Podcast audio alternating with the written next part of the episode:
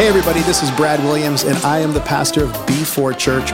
Welcome to our podcast. My prayer is that this would help you behold God, that you would see Him for who He is, that you would belong to community, that you would be everything that you were created to be, and that you would be able to dream beyond the limitations in your life. So I hope you enjoy this teaching, and we look forward to seeing you in person soon. Hey, everyone, welcome to the B4 podcast. My name is Alex. My name is Ashleigh, and today we are joined by CarolAnne Tsai. Hey, CarolAnne, we're so happy to have you here. What do you do here at the church?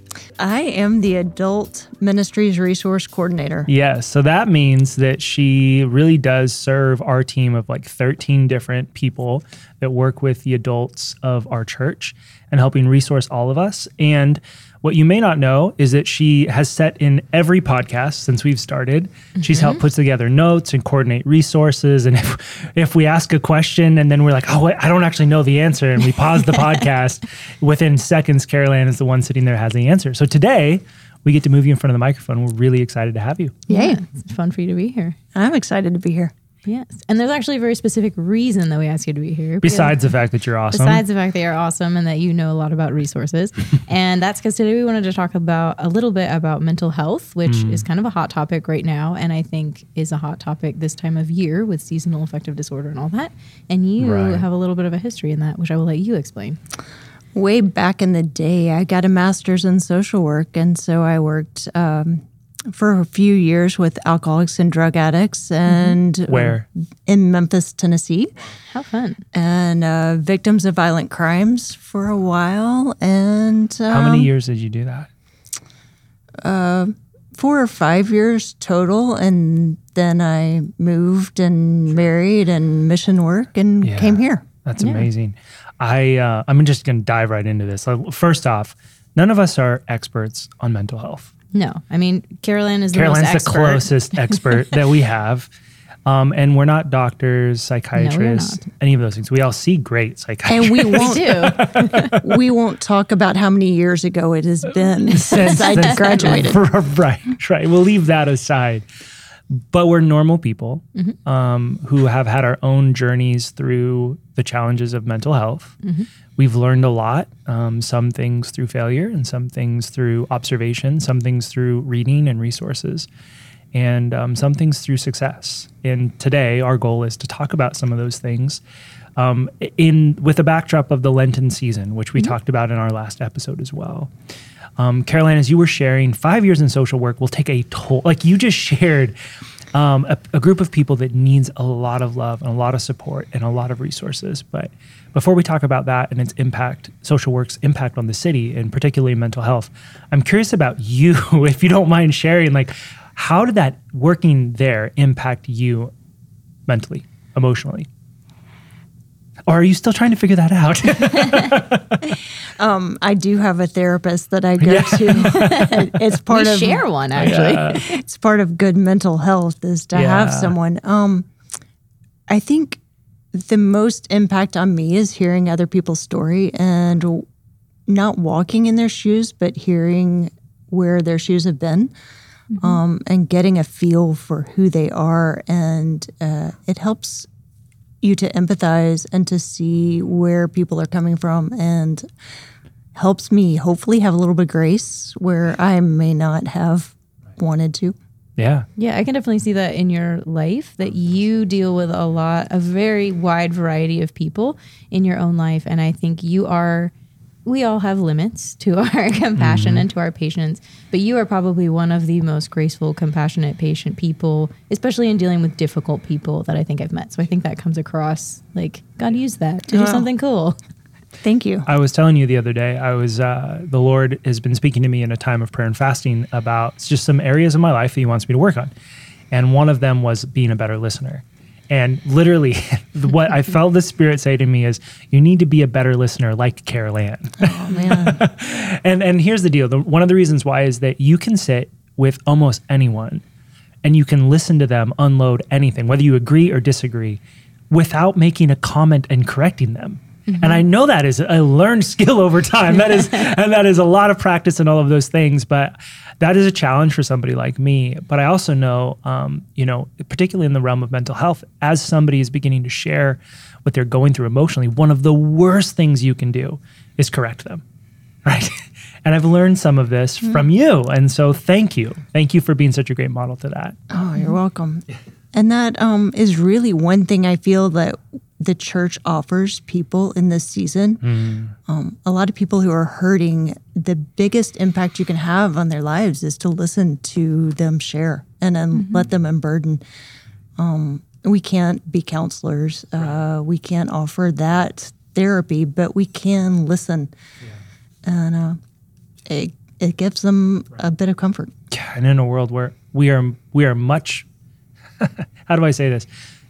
It's so easy to speak mm-hmm. right now. And, And everybody has an opinion. Yeah, and everybody leads with their words and not their ears. And it's just refreshing to get to be around somebody who is a listener. And I wonder what would happen if we took more time to listen and to Yeah. speak. Yeah. Ironically, we're on a podcast talking. Yeah, talking. Well, actually, I have a question about that. Um, the listening was that a skill that you kind of naturally had, or Mm. was that something that you had to purposely develop, either as a part of your coursework or just over your life? And if the second part, typical Ashleigh three part question, if it was a developing thing, like what are some hints maybe that you can give us if that's something that we're wanting to develop, or if we did not, if we were Four-part just, you know, if we were just born with that, I guess we're all hopeless. But I'm hoping you have some advice. Which question would you like to start with? Born with it or learned? I think it's a bit of both. Yeah. I think it's a bit of both and a bit of my story. Uh, so, yes, in social work, we have to take interviewing classes and counseling classes and learn how to be a counselor. Right. Um, and then I had a great professor who made us go to counseling and see what it felt like to be on the other side. Wow. And and because you can't do something you haven't experienced. Right. Um, so I have that background, and then I have the unfortunate ability to turn invisible. And hmm. for a long time, I lost my voice. Hmm. But in that, hmm. God always plants seeds, and I learned to listen, and I mm-hmm. learned to pick up what was going around me. So, Wow. and then you know, as I've aged and maybe gotten healthier and worked mm-hmm. through things, I've I found more of my voice, and but yet I have still held on to what I gained. Yeah. Yeah. Mm-hmm. It's so important that, like, gosh, school is one of the greatest things that is out there. I mean, it's a great modern day invention that we can all go to school online, whatever, and it fills us with head knowledge. But what you're talking about is actually now taking that and applying it into your life and and letting it kind of tumble through your own soul. Um, you know it's one thing to read about how to have a conversation with an addict. It's a whole nother thing to sit down and actually have a conversation with an addict and it can wear on you and it's very cool to hear um, not the hard parts of your story aren't cool that's not what i'm trying to say but like the person you have become today is the only one i know but to hear your story now and sharing the process that you became this person it's, it's really cool Well, you and I have talked about this. It's Right. when you sit down and tell people parts of your lives, or even when you sit down at Christmas and talk about things, you talk about the hard seasons or the things, Yeah. the times when nothing went right, and it becomes a funny story.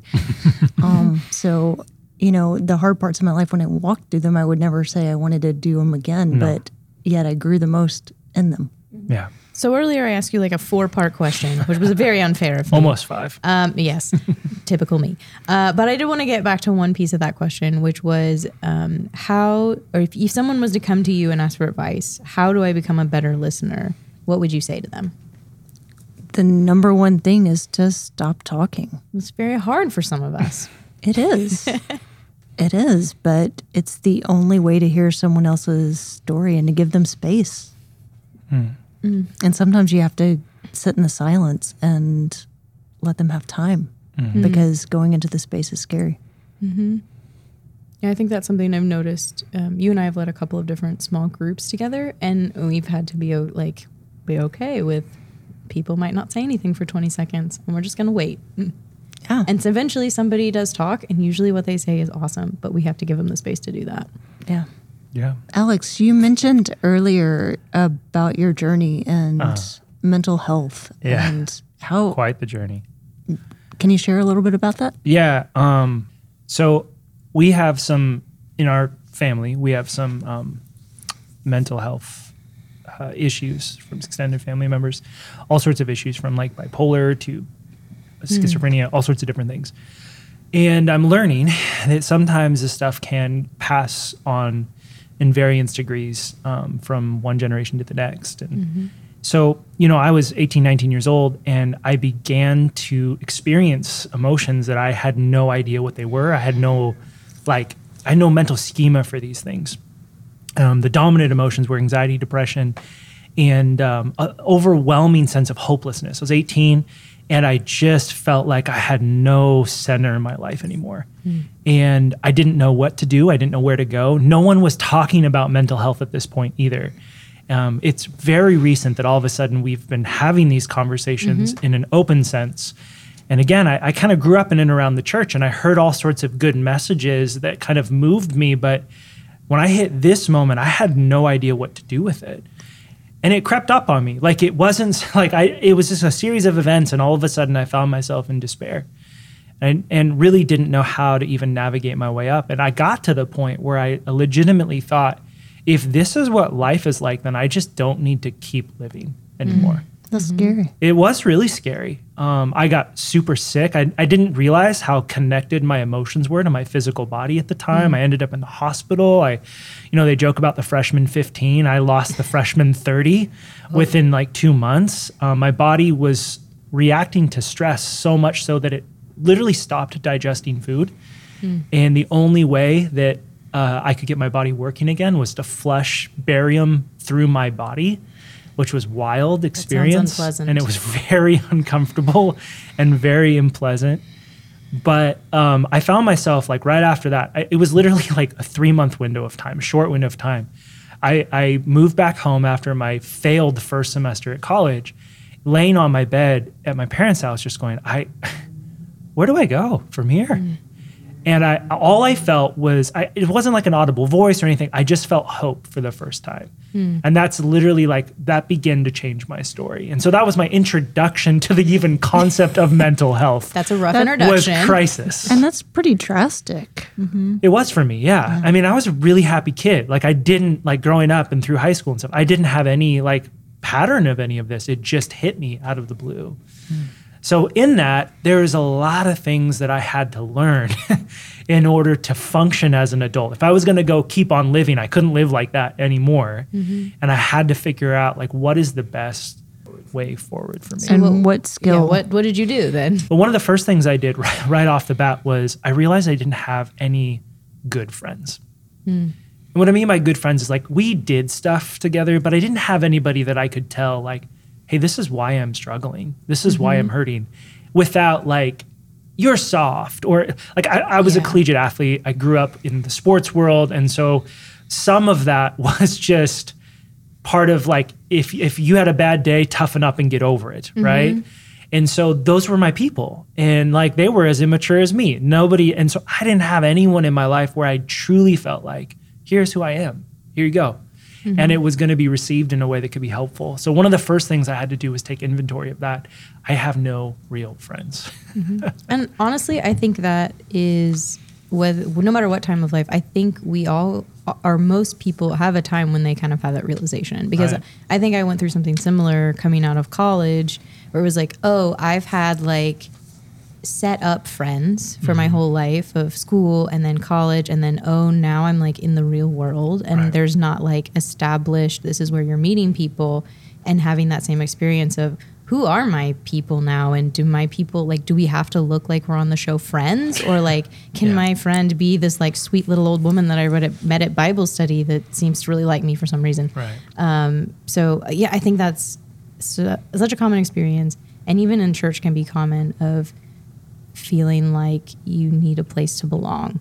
Yeah, comparison, I think, um, to what our culture said was good friendships mm-hmm. was a challenge for me because um, mm-hmm. I was like, I have that, and it's yeah. empty, you know. And so there was a there was a challenge in that. I didn't even know how to be a friend, and I, I'll be honest, I still struggle to this day being a good friend. Not because I don't want to be, but because I never really learned the skills of how to like pursue Yeah. someone and have that relationship. And so it's been a work in progress and I'm Yeah. much better than I was. And I actually do have some close friends today, but that was one of the first things that hit me. And then the second thing, it's it's funny because I remember talking to a friend of mine who was like, Where do I date? Like where do I even find like someone who's a normal human being? It's a great question. And like that is a great question. And for a future date, when we talk about dating, Which is coming. which is coming, but I had that same thing like, where do I even find a friend? yeah. Like, where do I even look? Like, where, where, Mm-hmm. where can I even find the kind of person, people that I need in my life? And, um, you know, the, growing up around church, again, it was one of those crisis moments. I was like, well, I better find some in church. Maybe that's the right place to do it. And I know, like, I know a lot of people want that same thing. They have that same desire to like find something uh, greater than themselves in the world, and they think maybe the church would be the place to find it.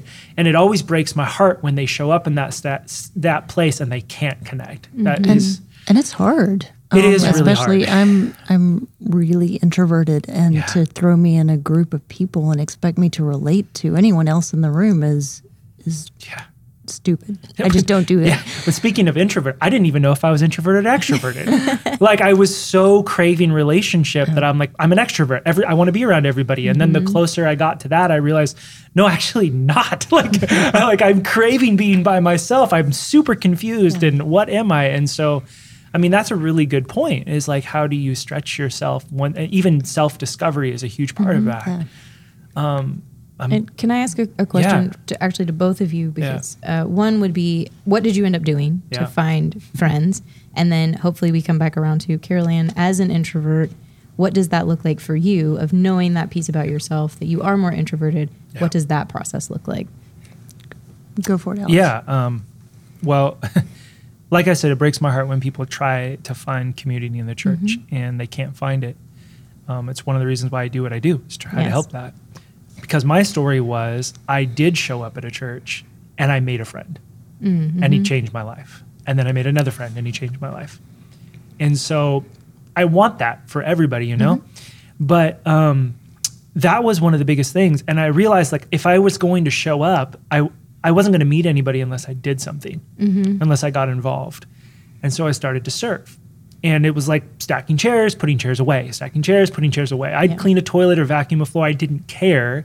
Just wanted to be Um, with people. I want, and, and but I wanted it to be meaningful, and I discovered something in all of that was, um, and we can talk about this later, but service actually changed everything for me because I, I realized that my depression, anxiety, stress, it was all so internally focused on myself, and it was subtle. I didn't know this, but as soon as I started doing something for someone else that got me nothing, yeah. all of a sudden it began to change me. Yeah, and we should recognize there are people for which like that's not a magic bullet. No, no, no, not at all. Like that, but that is one of the first steps. Like at least in my life, when I've dealt with similar things, that's one of the first steps of like I am in my head too much, and Right. it, just the act of taking my eyes off myself and looking towards somebody else can be Yeah. a big help. There is no magic bullet. Right. There is There's no one size fits no. all answer. there's I any answer to this question is going to give you like 15 chapters of a book because Yes. there's so many different ways. Yes. But those were just a couple. CarolAnne, I'm I am super curious as an introvert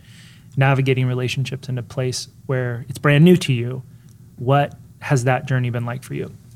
I think it looks very intentional on my part, knowing mm-hmm. myself, is I have to make an effort to reach out and not just stand there. And that's hard, especially if you're new. Um, yeah. Uh, another thing that I do is I ask a question and get someone else to talk, and then I don't have to, which is cheating. But, you know, I hear their story and then I'm able to find places where I connect to it and um, have a conversation over a commonality rather than just ch- chatting over fashion, which I don't get. Well, but that actually like that ties to you are a good listener and just the importance of that. Even you don't have to be the world's best conversationalist to be able to make a friend. It's Thank God. actually in some ways more important to be the, a good listener. Yeah. Because even that just opens the door for people. All right. So, Alex, you said community was kind of the first thing that helped you. Yeah, friends. Yeah. And you said that there were a couple of other things. oh man, I had to yeah. ask the questions to interrupt you, but I didn't want to hear the rest of the other things. Yeah. Well, I mentioned earlier that I was a collegiate athlete. And Mm-hmm. so much of my time growing up, I was always exercising, I was always moving. And after I was done playing basketball, I stopped. Uh. I didn't have a coach yelling at me, telling me to run lines. I didn't have something to train for. Mm-hmm. And, you know, growing up, running was punishment. It was not something you did for, you know, pleasure. My husband says the same thing. He also played sports. Yeah, it was training, it was punishment. It was not like, hey, let's go out and have a run. That'll be fun. But I realized like I, I didn't like, you know, gain a whole bunch of weight or get super unhealthy or anything like that. But I I realized that every day that I moved was a better day. Mm-hmm. And um, and so I, I began to have to retrain my brain that a run is not evil or bad mm-hmm. or you know punishment, that it could actually be enjoyable. And it takes it took years to enjoy and motivating myself to get up early and to do that. Mm-hmm. But you know, and, and scientists have proven this that like you move for 20 minutes a day and kind of elevate your heart rate, your overall happiness elevates. Mm-hmm. I didn't know that. I, like again, I these I'm I'm not the brightest, you know, bulb in in the drawer. Like I just kind of go through life, experience things, and try to learn from them. And this was one of them. I came to that conclusion. Oh, when I move, I'm I'm better. Mm-hmm. And it doesn't have to be like I, I'm breaking the world push-up record. It Right. was like I got outside and I walked for 20 minutes. Or you know, and obviously as a competitor, I had to get more and more intense than that. But but yeah, I mean, from friends to service of other people, and then recognizing how integrated my mental health was to my physical body, and some things as easy as movement. Yeah, and I think that's been one of the things that I've noticed, at least in my own life through 2020, was like I had been doing these like yoga workouts on my phone for Mm. like four years, and it was because I I didn't I didn't play sports growing up. I'm very klutzy. I'm not athletic at all. I did gymnastics for like two years and was very bad at it when I was like seven. So like I don't like doing things I'm not good at. So I hadn't really done anything, but I was kind of looking at my life and being like, I need to do something physical. So I had been doing these yoga workouts, and I will say my mental health is better Yeah. even in just doing a basic stretching exercise. Yeah. and you know taking walks with my dog during the pandemic i felt better the longer i walked or the more i did workouts. And now i'm trying to like i'm slowly getting better. We've done yoga and walking and now i'm doing some running.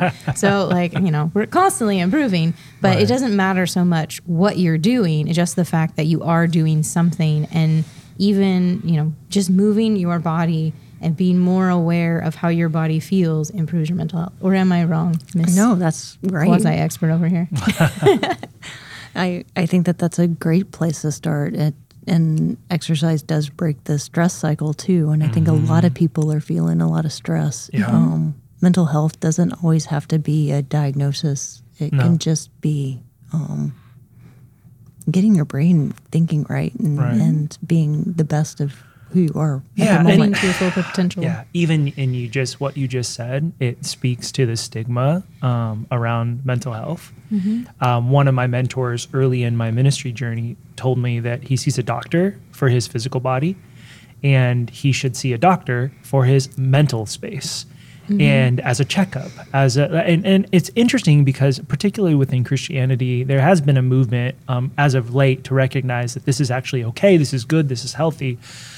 But when I started in ministry, this was not okay, good, or healthy. You you had to be farther along than the people mm-hmm. around you. You couldn't talk about this kind of. Uh, God forbid an idea that we would be able to sit here and have a podcast episode on this, and I could share any of what I just shared. That all mm-hmm. had to be done in private, in quiet, behind closed doors and if you went to therapy, you were in big you were trouble. really in big trouble mm-hmm. Yeah. and and and you couldn't treat it like an actual doctor for your body where you're fine tuning things and making sure nothing burns down it was like no that means something has burned down and so shifting that stigma has been really important that's been part of the journey too I think there's a lot of people that still don't see a therapist uh, For those because of reasons. that, and Yeah. that and financial. It's expensive. that is true um, and in social work you ran into that often Yeah. talk about that a little bit Well, it's hard. I mean, even now, uh, I don't think Medicare reimburses for counseling um, unless you have a diagnosis. And Right. a lot of people just need a therapist to talk and process their Right. mental state at the moment. Um,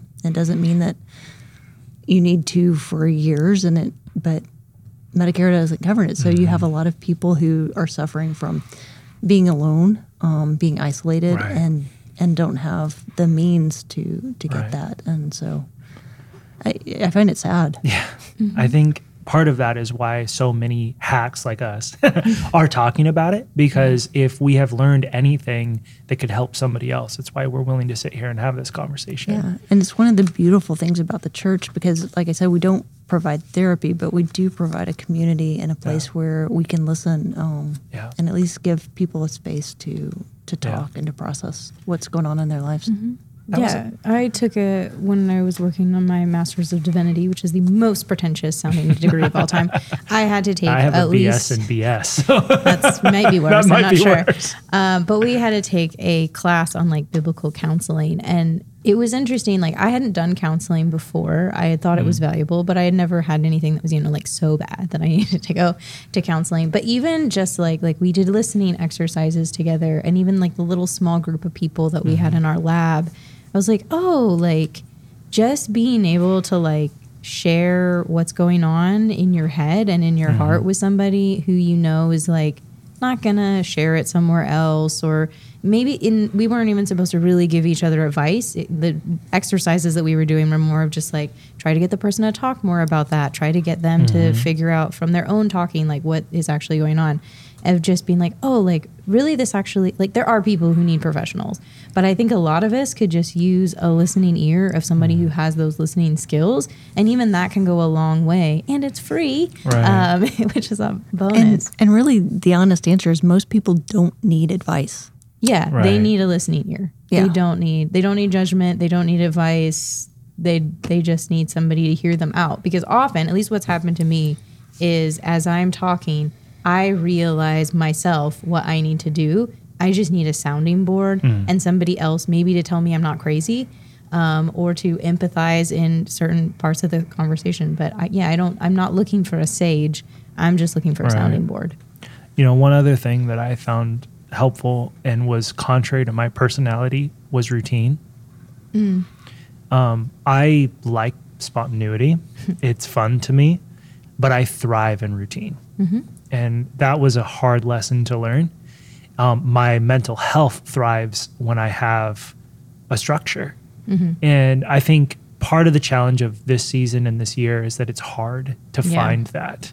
And it was constantly disrupted. You'd make a plan, the plan would get kind of ripped out from underneath you. And it's also bad for our mental health to have that much disruption Yeah. over that long of a time. But I would say to as much as you can, um, whoever's listening to this, and maybe this is helpful for you, having some idea of a structure of a bedtime and a wake up time, and what do you do when you first wake up, and what do you, you know, and I have three little kids at home, and so there's a lot of chaos, but there are certain parts of my day that I know will always be the same, like wake up and bedtime, and you know what I do before and after those times. And that has helped immensely just stay steady. My wake up always involves coffee. 100% of the time. Yeah, yeah, it's in there too. What I think is funny about that is that, you know, routine is super important. And we have this beautiful thing, the liturgical calendar, and these mm-hmm. seasons that some very, very smart people many, many moons ago Right. came up with of these are routines that we can go through that help our mental health. The season of Lent helps remind us that we do need to take time to take stock of our emotions, of how Yeah. we're feeling. Um, and those kinds of things are important. So, Yeah. yeah, yeah I just Yeah, think that's- that's, That's so cool. good. I mean, we're going to have to wrap the conversation up for now, but Yes. there's two people in the Bible, two characters that if you're listening to this, I would encourage you to go sit and just learn from them because I think they struggled with mental health. Mm-hmm. They didn't have a schema for that back then. But um, when you look at it now, you're like, yeah, I think David was a little bipolar. Have you read the think, Psalms Have you recently? read the Psalms? One moment, you know, God is amazing, and the next moment, God has abandoned him. And I have found that the Psalms actually have really helped me chart the anatomy of my own soul Mm-hmm. to figure out what way is up and what's my north and what's true and what's not, and also how to express what I'm feeling. And the other character is Elijah. There's not a lot Mm. said about Elijah. Um, he kind of has a little blip, But um, there's a story where he is so depressed he just wants to die, Mm-hmm. and God meets him in that story through Gives an him a angel. nap and cake. Yeah, it gives him a nap and cake, and he and that that when I read that, and, and I know it's joked about often, but it was freedom for me Mm-hmm. because he didn't say like you need to fast more, you need to do more, Yeah. you need to be better, you need to attend more. It- he didn't just say you need to take a nap and here's some cake. He also said you're not alone. Mm-hmm. That was one of the most powerful moments in all of it. He is like, no, I have a whole remnant that I've held on to. You are not by yourself. Mm-hmm. But before you go to them, take a nap and eat some cake. You'll be a happier person. There's a person. lot to be said for sleep. there is. Yeah. Yeah, that's a whole nother that's a whole nother one. But yeah, Yeah. that's good. Well, hey, send us off. Yeah, well, if you're interested in reading some of the Psalms, we are reading some of those Yeah. Psalms in our upcoming Lent devotional, which we hope you'll be a part of. Those are going to be available physical copies to pick up on February 11th, and the actual devotional starts on Ash Wednesday, which is February 17th. We hope that you'll be a part of that journey. It's going to mirror really well some of the stuff that we've been talking about on this podcast, some of the things coming out of the Shema series. Um, I, I'm really excited about it. Um, if you enjoyed today's episode, make sure that you are subscribed to our channels on YouTube, Spotify, and iTunes. Um, also, if you know somebody that this podcast would have been really encouraging or would be really just something somebody needs to hear, feel free to share that with them. It's one of the best ways that people can hear us. And if you think we're helpful, hopefully you think it'd be helpful to someone else. Um, but we look forward to seeing you next week uh, here on the podcast. Well, hey, everybody, thanks for joining us. Be sure to visit b4church.org for more information. If you've enjoyed this podcast, you can subscribe, you can share it with your friends, you can even take a screenshot and share it on social media if you like. Tag us at B4Church. Thanks for listening, and we'll see you soon.